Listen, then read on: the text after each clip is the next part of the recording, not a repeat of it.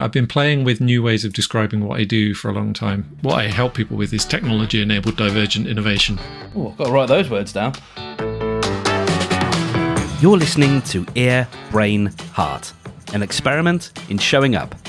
I'm Mark Steadman, and I'm working to understand how we can bring our whole selves to our work, in our marketing and in our everyday practice. I discovered the concept of neurodiversity listening to a podcast by Dan Harmon, the writer of one of my favourite sitcoms.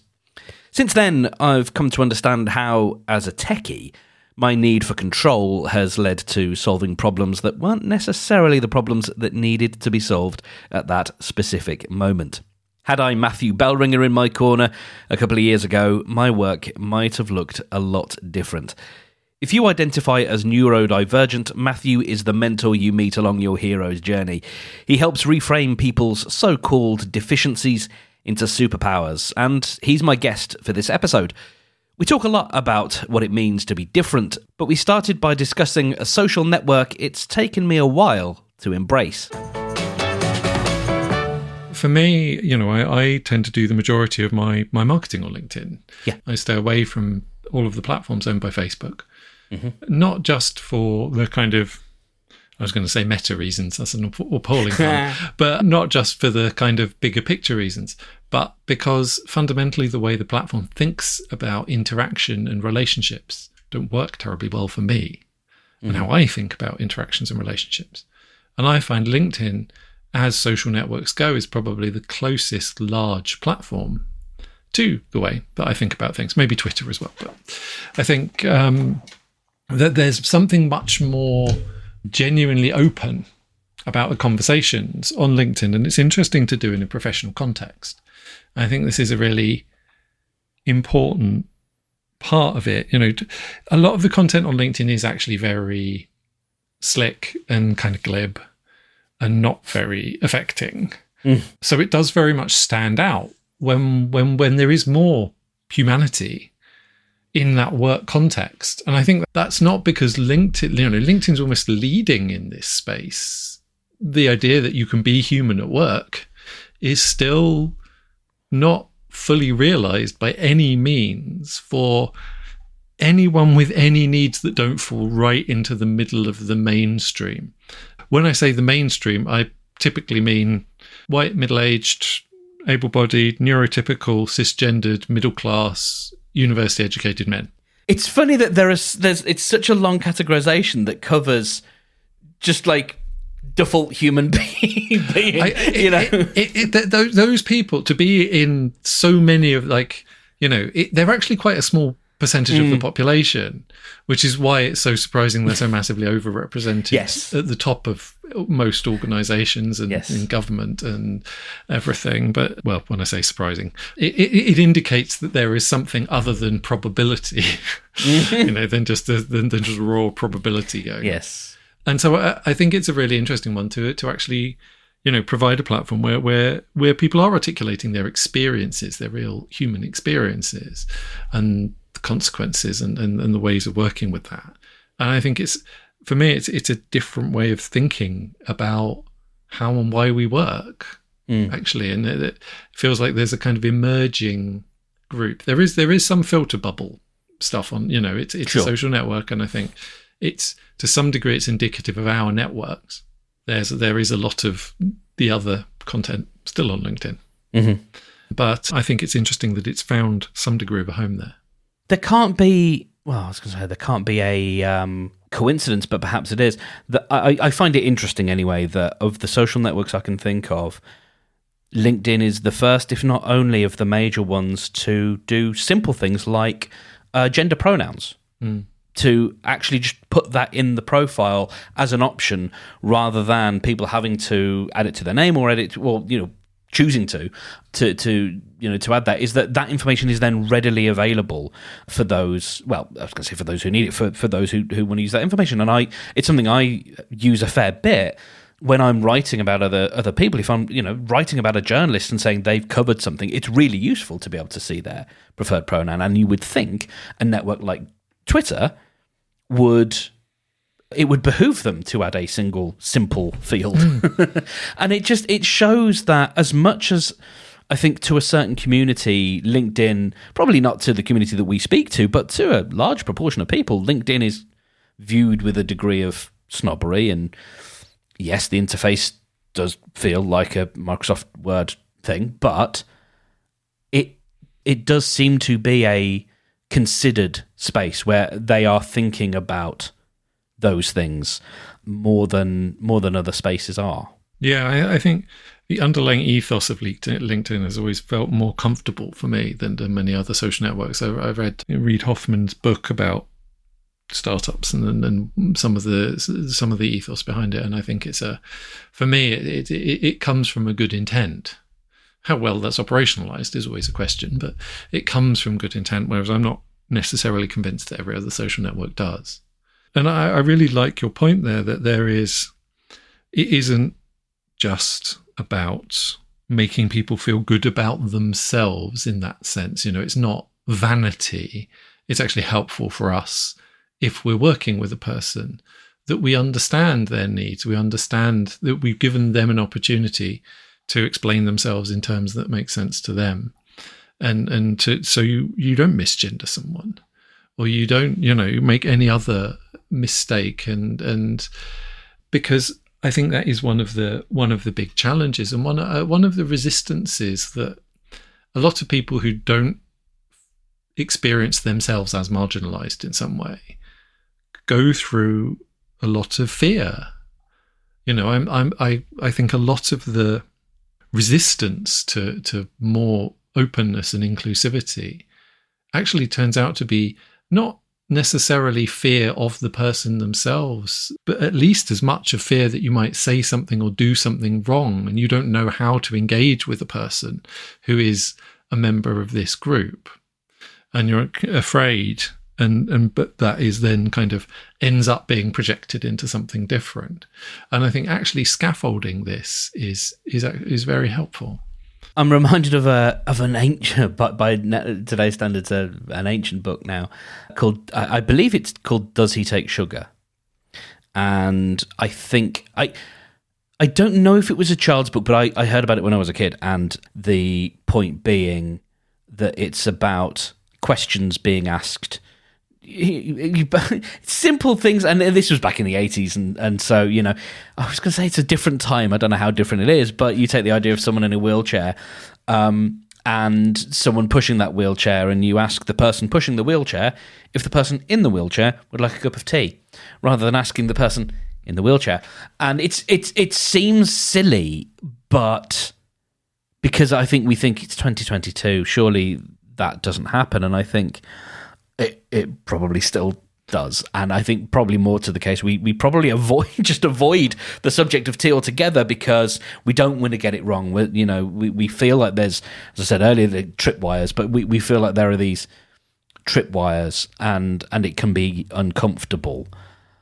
Do we do we have to just the other thing is I'm really conscious of is when anyone has a degree of difference is and we saw this a lot i think in the black lives matter movement is it's not the person with the difference. It's not their job to educate the person who is typical in in whatever whatever division that you know if you like that we're talking about. I, I, completely agree. It's one of the really big one of one of the difficulties is is it puts all the burden of difference on the person who is marked out as different. Mm-hmm. it's like all of the consequences all of the costs all of the you know it, essentially it casts someone as being at fault and then it becomes someone's in inverted commas responsibility though it's actually outside of someone's ability to respond very often to then kind of articulate those needs in ways that the person who is part of the mainstream understands the conventional person understands and and to do all of the work mm. And for me, that's problematic on multiple levels. One of the primary levels is that almost everyone who is a part of any minority who has learnt to engage with the conventional world successfully will be adapting almost automatically. In neurodivergent circles, it's often called masking. In, in, in circles around culture and race, it's sometimes called uh, code switching. But that adaptation is always going on Mm. And so when you're asking someone who's already done a lot of the work just to participate in the space, to then do even more of the work so you can just understand it very easily and trivially, you're asking a huge amount. And you're also in a professional context. You're asking someone to be a professional domain expert in something that they've got no, you know, it's not not their thing. It's like, yeah, you know, I, I be the, not every neurodivergent person is a psychologist and nor should they be. No, you know, maybe they they want to be a programmer. Maybe they're a programmer. You know, mm-hmm. maybe they're whatever they are. You know, it doesn't imply that you need to be able to explain all that in those terms. And for me, that's one of the really problematic parts mm. of it. However, where this intersects is that's very much around the generalization and the generalizability, like describing causality, clustering, planning, strategizing. And that is definitely something that isn't necessarily something that belongs to a person. However, the one thing that always does, and from my perspective, actually, is the thing is it's very hard to ask an offensive question in this space. And I'd like to kind of explore offensive questions a little bit afterwards, mm. but is that idea about one's own experience. It's like mm-hmm. your experience of a thing is inarguable. You experience it this way. Why you experience it this way and what you could do about it, that those are areas that are less well known. Mm-hmm. you know, those are areas that we could explore with others, and um, you know, there, there might be validity. But the fact that you experience it a certain way is yours, and a lot of the problematic stuff in this whole domain comes from this invalidation of, of, of an experience of the world and comes from the inability of people who haven't had the opportunity to develop the capacity to see and work with other people's experience of the world when it's fundamentally different from their own. That domain expert thing is is, is fascinating because I, I, as someone with a visual impairment, I, I I don't really know where the limits and the edges are of what I have. You know, one of the the, the most common and well meant questions that I get is how much can you see? And that's a really difficult question to answer. And I've sort of got better at kind of pushing back and sort of saying, well, I don't have your sight to compare it against, so I don't know. And mm. and, and it's also really hard because people want to often they want something they can latch onto, and sometimes I'm not able to give them that. They want to be able to latch onto a comparative, a, a, a, a yardstick, uh, if you like. And so it's like, well, you know, if you look at this thing, is it blurry? And I'm like, I don't, I don't actually, I'm not trying to be obtuse. I don't know. It's just, it's far away, so it's small. I, I don't, I don't know if to you it looks less far away or less small or you, if it is that small you can still make it out like as you were talking also i was thinking i kind of just want a page on a website somewhere that i can just point people to or just throw them up a qr code or something and say if you want to know all the stuff here's all the stuff it's in really simple plain language because I haven't got the spoons today. You know, I haven't got the energy to, and it's not because you're asking a bad question. It's not because you're a bad person. I just, I'm just trying to cross the road, dude. You know, it's just, or, yeah. I'm, I, I think it is. It's, it's just like the there, there is um there is a quality to a question that when you the, there is no value for you as an individual in answering it. you know, it's like sometimes when someone asks, you know, it's the difference between an interesting question and an uninteresting question. Mm. Is this question going to give us create some? Am I going to learn something from answering this question? Mm-hmm. Is this a real conversation? Or is this you asking me to do unpaid consultancy? There's a really interesting idea I've been exploring around the concept of access riders, which is essentially to lay out one's kind of needs, one's preferences as well, like what, what a baseline needs, what a preferences, and be able to articulate that in a nice, clear way. Just simply, again, and, and from my perspective, I like the concept of rider because it's not about like you know, it's not a charity thing again or a like pity thing. It's this is the context I need to do my best work. My best work is valuable. We understand that. And this will help me do more of it. This will help you access this value. And I think framing it in those terms is a really helpful way to think about it. I also like the fact that rider has implications of kind of rock and roll and like Absolutely. but but I, I think that idea, you know, that we all and the thing is we all have needs. We all have different kind of perceptions and awarenesses and needs. And the difficulty is if you're conventional, you just don't hit the limits of it very often. The the environment is designed so that it doesn't you don't notice it. And so you never get it tested.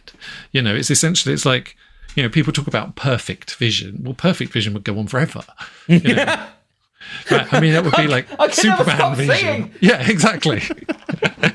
be like, I can see this tiny thing on the horizon. And, you know, it's not perfect. It's, at, you know, processed Good enough. and good enough for whatever you're trying to do. And that good enoughness is another aspect of it. And I think everyone reflecting on their needs is a really helpful thing. It also normalizes that process, you know, that idea. That's that we all- exactly what I was thinking, have yes. different needs, and and one of the big issues is you know around adaption stuff is people are like oh you know we can't do that it's expensive it's like or whatever it's like but the environment has already been designed in support of one group one set of people's needs so the question is is it desirable to improve that design in a way that encounters that encompasses more people's needs mm. rather than saying it you know seeing it as like it's finished it's done it's perfect it's like well it is for one use case. Is that use case enough? And if it is, then you're making a whole set of other decisions about inclusivity that you're you're essentially saying, well, okay, then this this group of people is not valuable in this space, which is potentially a decision. You know, I I don't actually have a problem with that per se. It's a reasonable decision in certain circumstances as long as it's intentionally made it's you know it's it's justified it's well justified and it has a you know you might say okay we're a really small organization and it doesn't make sense for us to fully adapt everything in a certain direction right now for for a given set of needs because we don't have the resources we can't benefit you know it, it, it, it's a reasonable thing to say as long as it's a, a conversation, as long as it's a reasoned decision and it's explicit. Because in, in many ways, I find it as problematic as creating barriers if you half ass it. Now, does half-assing it mean you're knowingly doing a shitty job, or you're doing the best that you can with the resources you have available? No, I, I mean, I, I think for me, it's half-assing is when you are aware of improvements that are within your ability, you know, with- within the scope that you choose not to make. It's very often that thing of like, it becomes that difference of how something is said it should be versus how it's experienced. Mm-hmm. It's essentially, it's very often interventions that are from someone who doesn't experience the thing as a barrier Mhm. and how they think it should work. Mhm. And the difficulty is that actually these can add up really quite considerably to the point at which you get a situation that I tend to call functional exclusion, which is that there are no hard barriers to participation, but they all add up in such a way as it becomes not worth it. So, yeah, I, I often feel that as well. We, you're just not welcome in this space, be that a virtual space or whatever. It's, it's just you're, you're not. It's not that you're deliberately excluded. It's just that you don't really. This isn't for you. Off, off your pop. This isn't for you, and that's sometimes how I. I I was going to say interpret it, but that's not necessarily fair. But that's Well, sometimes how it rings to me. No, you're right. It, that that is what the actual operation. That's that's what the experience of it hmm. is, and and I think I ha- I have more sympathy for people, and I think it's actually more valid for people who say that explicitly. Say, hmm. look, we have we are aware that this is not complete yet. We are working in that direction, and that's okay. It's absolutely fine to be, you know, to say, look, we have the will, and Yes. instead of saying, okay, yeah, we're fully inclusive and whatever, but here's a form you have to fill in in handwritten form you have to complete to tell us. and, I, I think it's also partly because those the, the the the first spaces, the ones where we're aware of the limits and we've actually explicitly named the limits and the barriers, are much more welcoming spaces, and you're allowed to work with those things. You know, and, and it also gives you the ability to prepare and say, mm. look, okay, well, I've got my way of dealing with this, so we can we can handle that, and you can handle this, and we can come to an agreement, rather than the kind of like turn up and someone say, okay, we're going to support you, ready to, we're completely ready to support you. Oh, oh, you need that. Mm-hmm. Oh, we can't do that. Oh no, no, no, no, no. No, can't do that. You have you tried? us. Have you tried this thing that it's like? It's like yeah. So so. I think for me, it's it's actually being explicit and, and knowing that no effort is perfect. Everything's going to be limited, you know, and, and and working with this limited knowledge. There's no shame in not knowing. No. There's shame in not wanting to know. Yeah, or or not doing anything with that knowledge when you are capable of and you have Yeah. the resources to. So, so for me, it does really relate to this idea of like how we, on both sides, how we articulate our experience, and on the other side, how we support others in that and elicit that from others. Something that I come up uh, uh, against every every couple of days at least, and I'm slowly giving up the fight because it's just draining, and it just leaves me in Twitter canoes. Is especially on Twitter is someone posts something that they've written and they post it as an image. And what that means then is the message that that sends to me is if you want to read this, then you've got to zoom in. The text is now going to look really, really blurry because it's a really low scale image. And and we haven't provided the text in, you know, another form for you. So good luck, you know, and so often I will write to people and say, "Can you actually post this as text? Because a picture of text, a picture of some writing, isn't right. Uh, it's not text. That's you know, and and that's fine. And it's it's the frustration is not necessarily that people do that. What I get frustrated by is the sort of defensive reaction or the idea that that is not their responsibility. Uh, and I ended up getting into that with, with someone about, well, it's not my, as the person who's having difficulty reading this, it's not my responsibility to make this more accessible to me.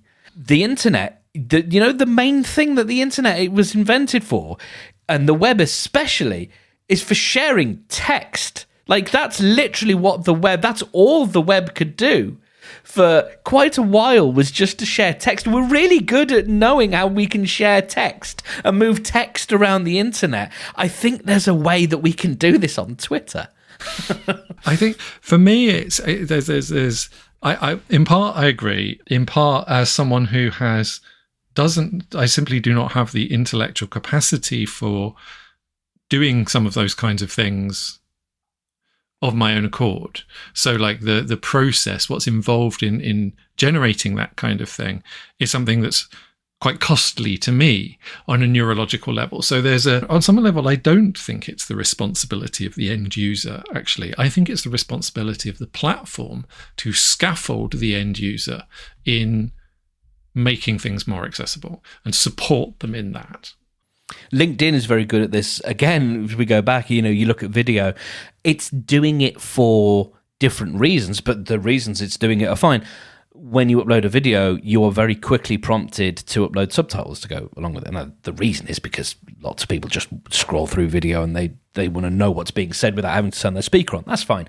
But it also means the people who can't hear can also read the subtitles. And the fact that LinkedIn is very sort of it, it quite prominently displays that. And Facebook actually does as well. I think Twitter, I think it has the option, but it's a little bit more tucked away as, as it is with alt text. And so, yeah, I think, the, yeah, there, there are there are places where this is getting better. But I, I do absolutely take your point. I think it is it is on the platforms. It's their opportunity to make this easier. Yeah, and I, I think you're right also in pointing out that there are almost always really good use like there are there are often really good business drivers to implement usability improvements. It's like, uh, you know, I, I do transcription for everything I edit. I provide transcripts for all of my client episodes that I, that I edit. All of my stuff is auto transcribed, and then usually I'm sort of I'm correcting the most egregious errors as as I go through. And if I have to sell that to people, I will begin by talking about the fact that it's kind of the right thing to do to make your stuff accessible to uh, as accessible to as many people as possible. And there are lots of subtle reasons why that's uh, a really good and helpful thing to do. But there's also the added benefit that the more text you provide to a computer or to a search engine the more it can understand about what you make. And so when it can see that this transcript is is attached to this podcast episode, it gets a lot better at understanding what the episode is about. And so, yeah, that like there are good kind of mechanical reasons why it's sensible as well. And if you need that to be the reason that you open up to more people, then sure. I think for me, part of it is it's okay for other people to make their own decisions. And that has implications about my interest in them and my relationship with them. But that's theirs to make. So it's like if you choose not to make your stuff accessible, I'll take your word that it's not for me and I won't have anything to do with you. Yeah, it's like a market decision. I'm not in your market. Where we're talking about things just publicly offered like that, it's I don't have a problem with that. Where we have a a statutory requirement to engage with things, it's very, very different. So if we can't avoid engaging with services, then that, that's utterly different. So let's get on to uh, you. You want to talk about offensive questions, and so I'm uh, I'm curious. Yeah. So this is one of the funny things. Is is is a, in a lot of my work, one of the huge things that I get asked about from largely from leadership and management is I want to find out more about it, but I'm really embarrassed. I don't know how to ask the questions that aren't really offensive, essentially. And I think this does link up with what we were talking about with all of the burden and the understanding about the general condition. And mm. that's that for me is one of the classes of offensive questions. That class I tend to call JFGI. Um, yeah. So the the questions that you could just Google and should mm. just Google mm-hmm. is is is doing that. You know, you can ask me about my individual experience but if you're asking about like, well, how do people with ADHD do this? Well, so I don't know. Well, I mean, in my case, the difficulty is I kind of do, but uh, I can I can give you the author the the, the that view as well. But for most people, you know, it's like how do it's like, well, I don't. It's not. It's not my business to know what how other people experience the world necessarily. It's so. It, so it, so it's a problematic question. I really appreciate that take of like because it gets us into that thing of the the whatever community, you know, the the disabled community or the neurodivergent community, and it's this. And it's just, you know, we, we hear the same thing with, with, with race as well. It's this idea that we're all in touch and we, we all check in with each other. And yeah. I, think it's, on some level, it's a capacity that's sometimes called active listening. It's that ability to engage with what you don't know and what someone else is telling you because very many of us experience i think if we're if we're if we're different in any way we'll experience probably something that's an awful lot like what i would call the joey meme.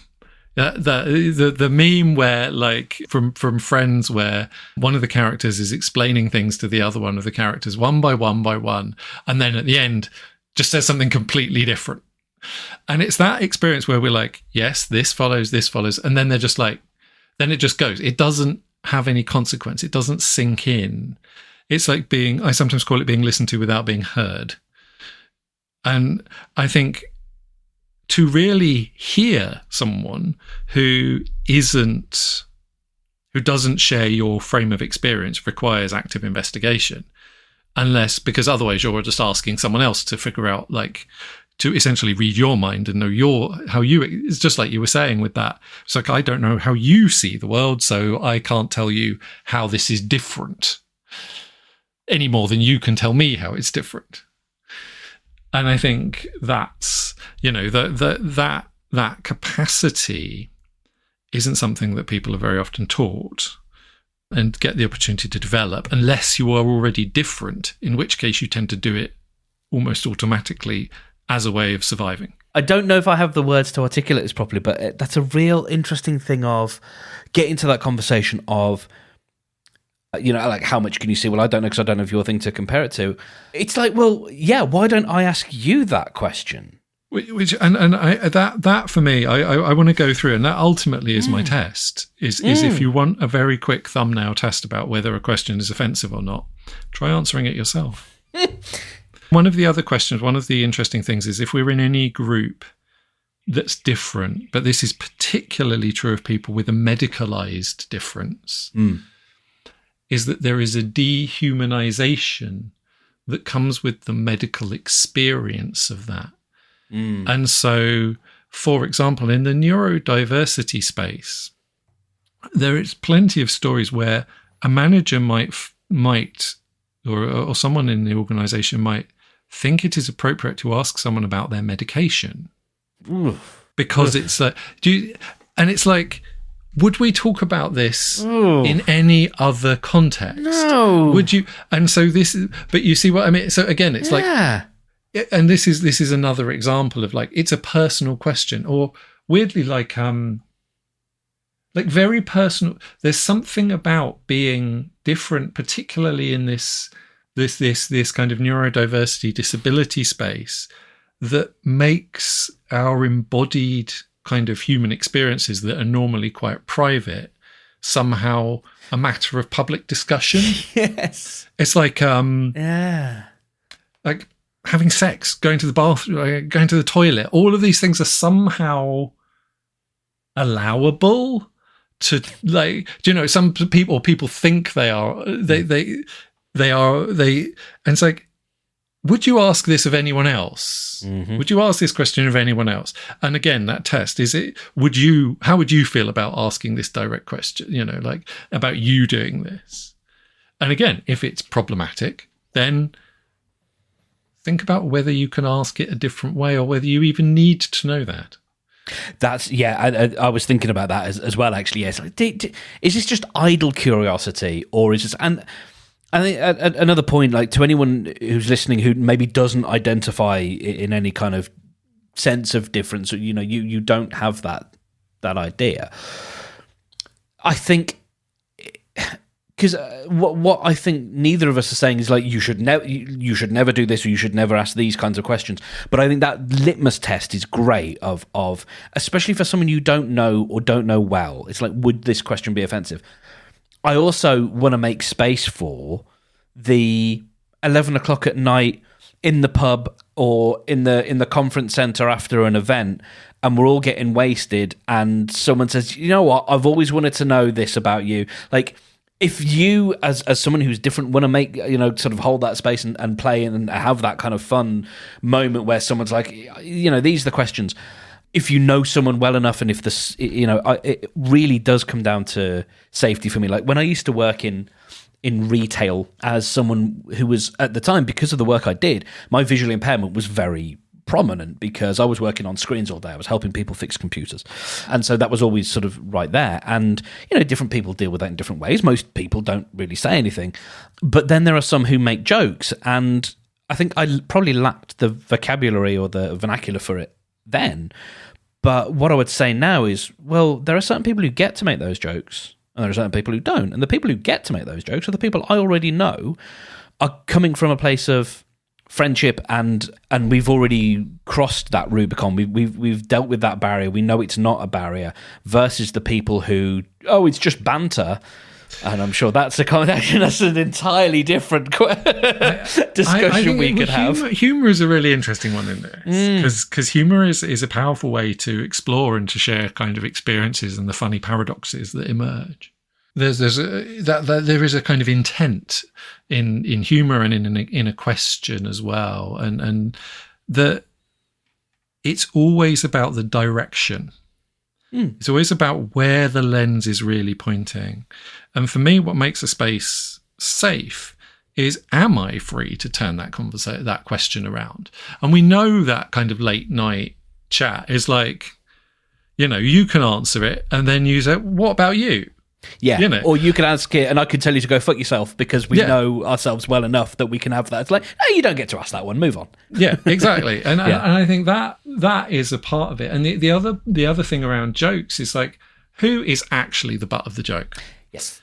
because this is one of the really interesting things when you look at someone like Frankie Boyle, mm. who is incredibly offensive on many levels, but whose main targets are privilege.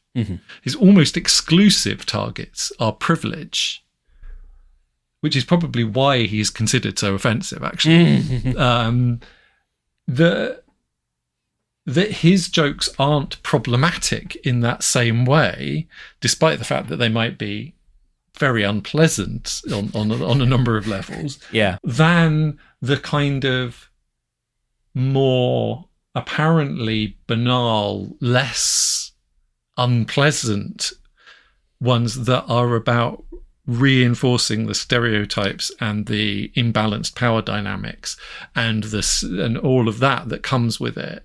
You know i i think for me that's that's when it becomes problematic is the because there are some very funny jokes about you know and if you ever get a group of people of any I, whenever I've been in any group of any kind of people in any form of minority, there are always a ton of in jokes about being in that group. Mm-hmm. You know, I, as, as a drummer, you know, and most drummers I know share drummer jokes Yeah. because it's you know there's a big difference in that humor, and it's a, it's, a, it's on some level it's a gallows humor. It's a way of coping, mm-hmm.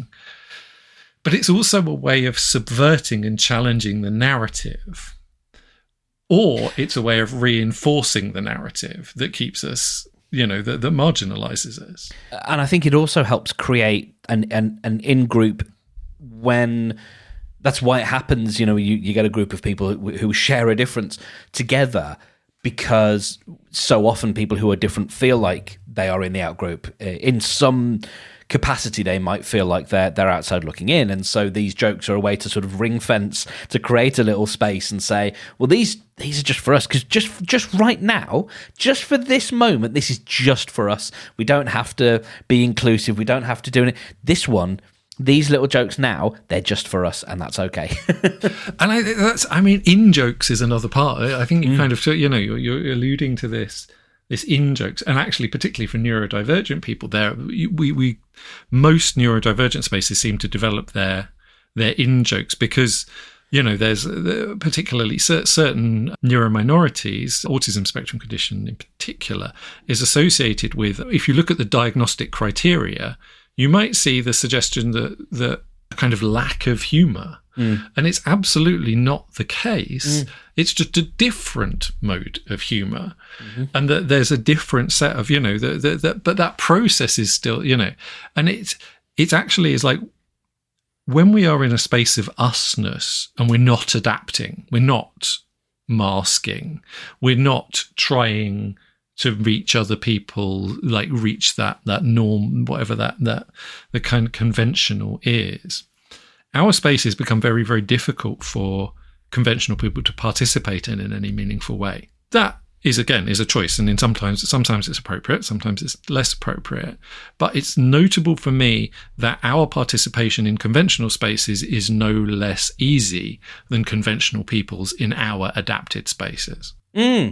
I, I don't have very many examples of where because I like I don't hang around with a lot of people with with visual disabilities where that is you know where that's the reason that, that we're hanging out. But every I used to be every eighteen months, it might be every year now. I go to a low vision center and I have a little assessment and it is it's it's amazing that maybe that and my parents' house those are the two spaces where I can go and feel utterly just I'm not you know the mask is off. I'm not hmm. I don't have to try to do anything other. If I don't know where I'm going I don't have to be embarrassed because I know completely in this space like there are people with far more pressing needs. And so you know th- th- there's this whole spectrum but everybody has that basic understanding of yeah like i don't know what your needs are. Like if you're looking lost or if you just need to know where the toilet is i'll you know yeah no, no worries. And people get good at knowing and gauging how to like how much help to give and all that kind of stuff. Like that, that's really yeah. it's not easy to navigate you know. I mean, I, I in some ways it's it, it is just a case of like the appropriate level, and I think that you know there's there's there's over helping and pandering is is is is, is as problematic, and I, I want to be I think this does actually link us to some marketing and some back to, to social media and LinkedIn. Is there is problematic content for certainly speaking, you know, from my perspective as a neurodivergent person, that is essentially pandering in you know quite a lot of corporate efforts in their blandness and unwillingness to engage with the complicity and the complexity end up pandering. And it's it's it's pity and it's it's that it's the you know it, it's the asking for asking for help and then someone just assuming that you need everything done for you. It's like well no i just needed you to show me where that was. I'm just like it's not i don't need you to yeah i don't don't, don't need you to help me to the yeah. Yeah like I, I just need you to take to show me where the toilet is. I don't need you to hold my penis. Yes that's exactly the metaphor i was thinking uh, that's a that's a note to leave things on, isn't it? Well, we're not we're not leaving the episode. I just wanted to take a quick moment to check in with you, and firstly to say um, massive thanks to Matthew Bellringer for uh, joining me on this episode. It was an absolute blast of a conversation, and I think it was the second time where we did something podcast related, and then just had a chat for ages afterwards uh, and, and really got into the weeds about a, a, bunch of stuff. He's a fascinating gentleman to uh, to to listen to, uh, as I think this episode evidences. So, uh, yeah, MatthewBellringer.com and do check the show notes as well for links uh, to, to all the, all the relevant things. If there is someone in your life who would benefit from hearing this conversation, please do me a solid and send them to earbrainheart.com slash four that is the shortcut to get to this episode, so they can also uh, get to enjoy some of the wisdom uh, of Matthew Bellringer and some of the ranting of Mark Steadman. Next week, we have Anna Miltenburg on the show from Brand the Change. We got talking about entrepreneurship in Nairobi and how hope is not a marketing strategy, about how we can create change, some of my own stories around how I began understanding how much I wanted to work with changemakers. So that is all coming up next week. Uh, so uh, if you're not already following the show, then do do that. You can open your podcast player and search for Ear, Brain, Heart, and you will find me. Uh, so let us get back to our chat then with Matthew. And we start talking about being able to be given either a little bit extra time to figure something out or just be given room to fail and how that can be important to help us stretch our own comfort zones because it's very tempting for people who can see if we're struggling with something to want to be able to help. But that kind of that can sometimes be a bit white knighty, um, and so that's where we pick up the conversation with Matthew Bellringer. There's a really powerful idea that comes from actually comes from work with very young people and very old people, around what it is to create environments that are not fully safe but safe enough. Mm.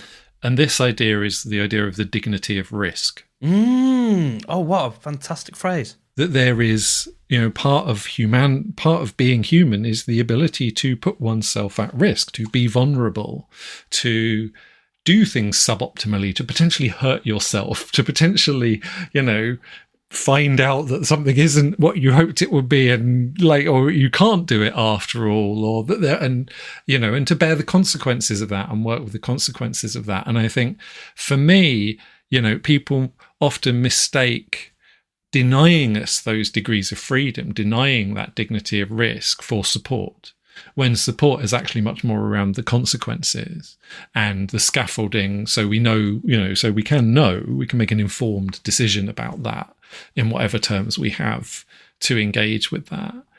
Just as we wrap up i in 2008 i was i went skydiving with my family and talk about the dig- you know the the dignity of risk is I was I was offered the the ability to to jump out of an aeroplane strapped to the strapped to another man's back. And and all that was different for me is that we had the usual safety briefing. We all participated in that.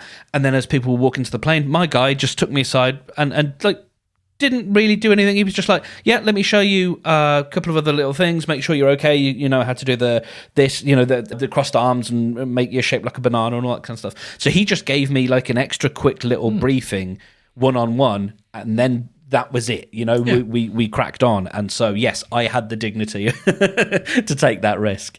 Uh, but that level of support was just enough to be like, we don't have to make a thing about it. Let me just show you. These are the ropes, Yeah. literally, and and and off we go. Yeah, and I, I think it's for me. It's that is it's acceptance that it doesn't need to be done for us. It just needs to be the same level of difficulty or similar comparable level of difficulty as everyone else experiences. That's that, that's what's being asked for. Yeah, equity. Yeah, exactly. But for me, really, on a structural level, you know, it's like how can we support everyone in doing this?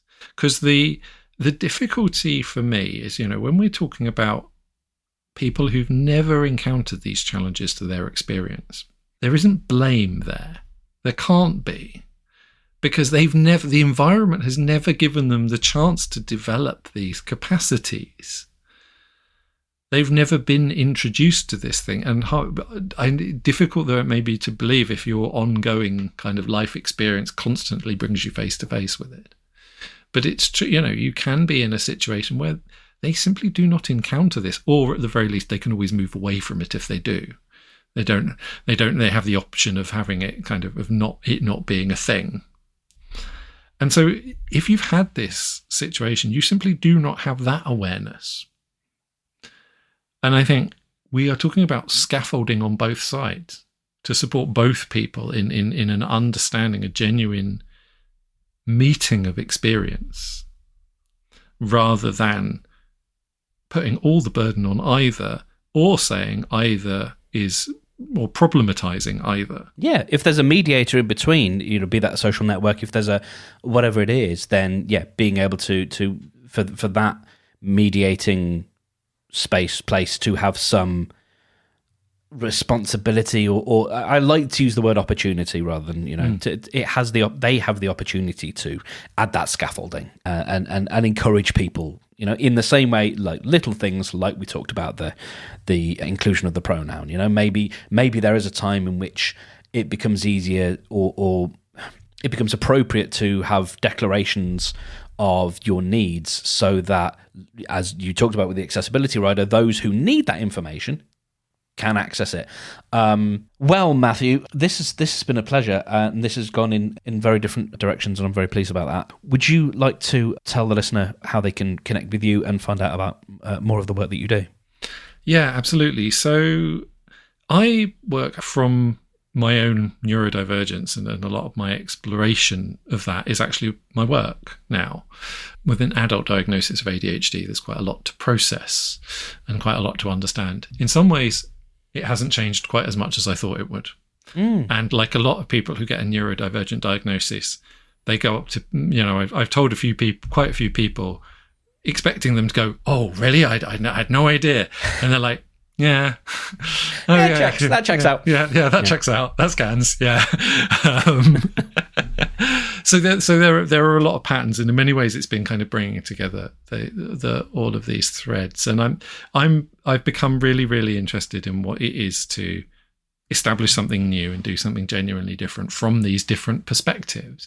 Because you know we talked about different experiences, and over time, if you experience the world just in a different way, you actually come to a fundamentally different worldview in general. Like all of the relations between everything hang together in an orderly way. It's just a different order to the way that conventional people might see it. And that yields a ton of advantages around innovation and change. So I'm I support people through technology enabled divergent innovation. So doing this differently and using the tools and technology that we have available to do it. And I support individuals and organizations who want to be a better space for this. I specialize in neurodiversity, but actually this all intersects with a whole load of other, you know, pretty much everything in this space and and really making it good business as well. It's not charity. It's not just for because we, because we should. It's because it is in in everyone's interest to do this. Because from my perspective, you know, the, the these worldviews hold answers that the conventional one simply does not. Two really big, messy, wicked problems that affect everyone.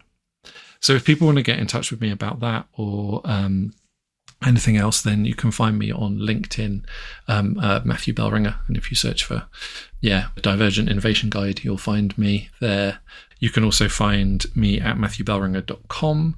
And you can also check out, I run a live, live recorded web podcast called Delightful Dissent, which, which, which Mark, you've been a, you've been a, a guest on, which is all about challenging implicit assumptions and understanding the world from this different perspective and how we can do it in a fun, playful, joyful way, you know, which is which is absolutely core to what we're talking about today. And yeah, so do do check that out. It's it's very much I think the opposite, and in some ways this edited, polished podcast. It's all done live and it's all completely emergent. And it, again, this reflects playing to our strengths, and it's okay to do things in a way that works for us. And and so it's my own exploration of that. And yeah, do check that out. And if you're if you're really interested in any of this and any of this resonates for you, please do get in touch.